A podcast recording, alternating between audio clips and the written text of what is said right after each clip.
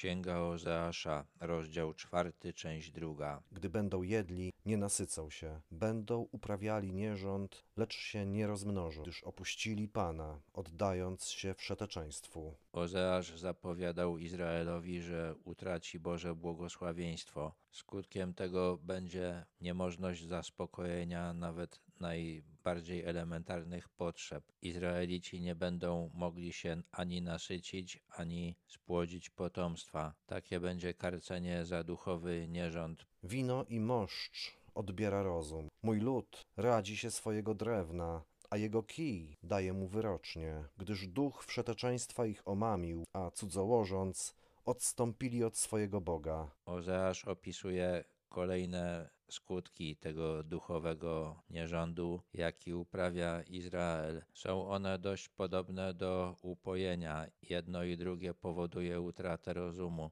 Rodacy Ozeasza czczą drewniane posągi. Jedną z form wróżenia, czyli odgadywania, co też te bożki mówią o przyszłości swoich czcicieli, było rzucanie kijem. Można się domyślać, że wierząc w te wróżby, Izraelici podejmowali złe decyzje i ponosili ich konsekwencje.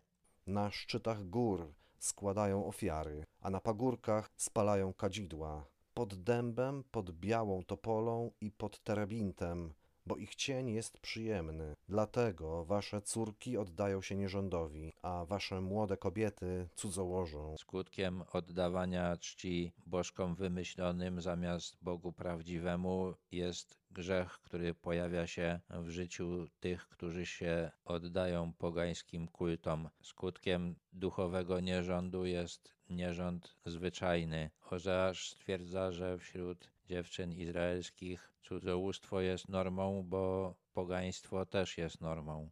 Nie będę karał waszych córek za ich nierząd, ani waszych młodych kobiet za ich cudzołóstwo, gdyż oni sami odchodzą na bok z nierządnicami i razem z wszetetnicza i razem z wszetecznicami składają ofiary, a lud nierozumny ginie.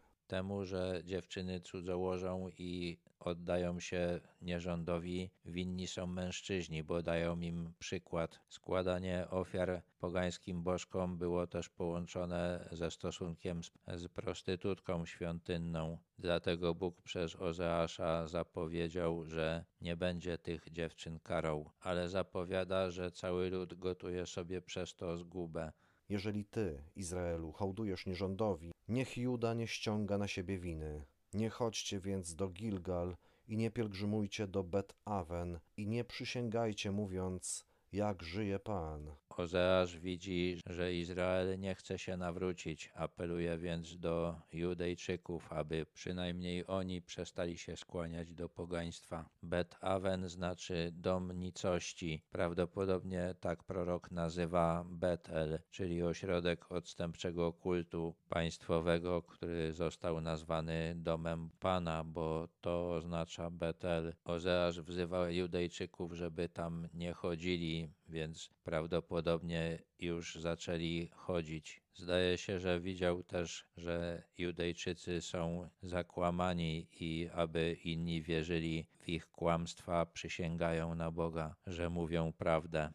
Jeżeli Izrael znarowił się jak krowa narowista, to czy Pan ma ich paść jak jagnię na rozległej łące? Efraim zaprzyjaźniony jest z bałwanami, związał się z gronem pijaków. Gospodarz inaczej traktuje jagnię, a inaczej znarowioną krowę. Także Bóg nie będzie traktował niewiernego narodu tak, jakby był wierny. Izraelici czczą posągi i stało się to ich nałogiem, tak jak pijaństwo. Ustawicznie uprawiają nierząd, bardziej kochają hańbę niż swoją chwałę. Człowiek opanowany przez nauk upada się, ale to nie ma dla niego znaczenia. On chce tylko zaspokoić swoje pożądanie. Naród izraelski nie widzi, że związek z jedynym Bogiem jest jego chwałą. Sprawia mu przyjemność oddawanie czci drewnianym posągom i robi to nie widząc, że się hańbi. Wicher rozniesie ich na swoich skrzydłach, a wtedy doznają hańby z powodu swoich ołtarzy. Jeżeli powieje wiatr, to roznosi to, co jest w stanie porwać. Ozeasz zapowiada rozproszenie Izraela. Dopiero taką klęskę jego rodacy uznają za haniebną. I dopiero wtedy z czasem zobaczą, że stało się to z powodu ich ołtarzy, z powodu tego, że budowali je nie temu, komu trzeba i nie tam, gdzie trzeba.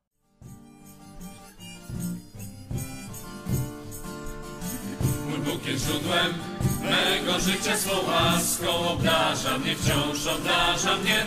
Mój Bóg jest źródłem mego życia, swą łaską obdarza mnie wciąż. I według bogactwa chwały swej obdarza moje życie codziennie. Daje mi aniołów, co strzegą wciąż mnie. Mój Jezus o mnie troszczy się, tak troszczy się. Mój Jezus o mnie troszczy się. Jest źródłem mego życia, swą łaską obdarza mnie, wciąż obdarza mnie. Mój Bóg jest źródłem mego życia, swą łaską obdarza mnie wciąż. I według bogactwa chwały swej obdarza moje życie codziennie. Daje mi aniołów, co strzegą wciąż mnie. Mój Jezus o mnie troszczy się, tak troszczy się. Mój Jezus o mnie troszczy się i według bogactwa chwały swej obdarza moje życie codziennie. Daje mi aniołów, co strzegą wciąż mnie. Mój Jezus o mnie troszczy się, tak troszczy się. Jezus o mnie troszczy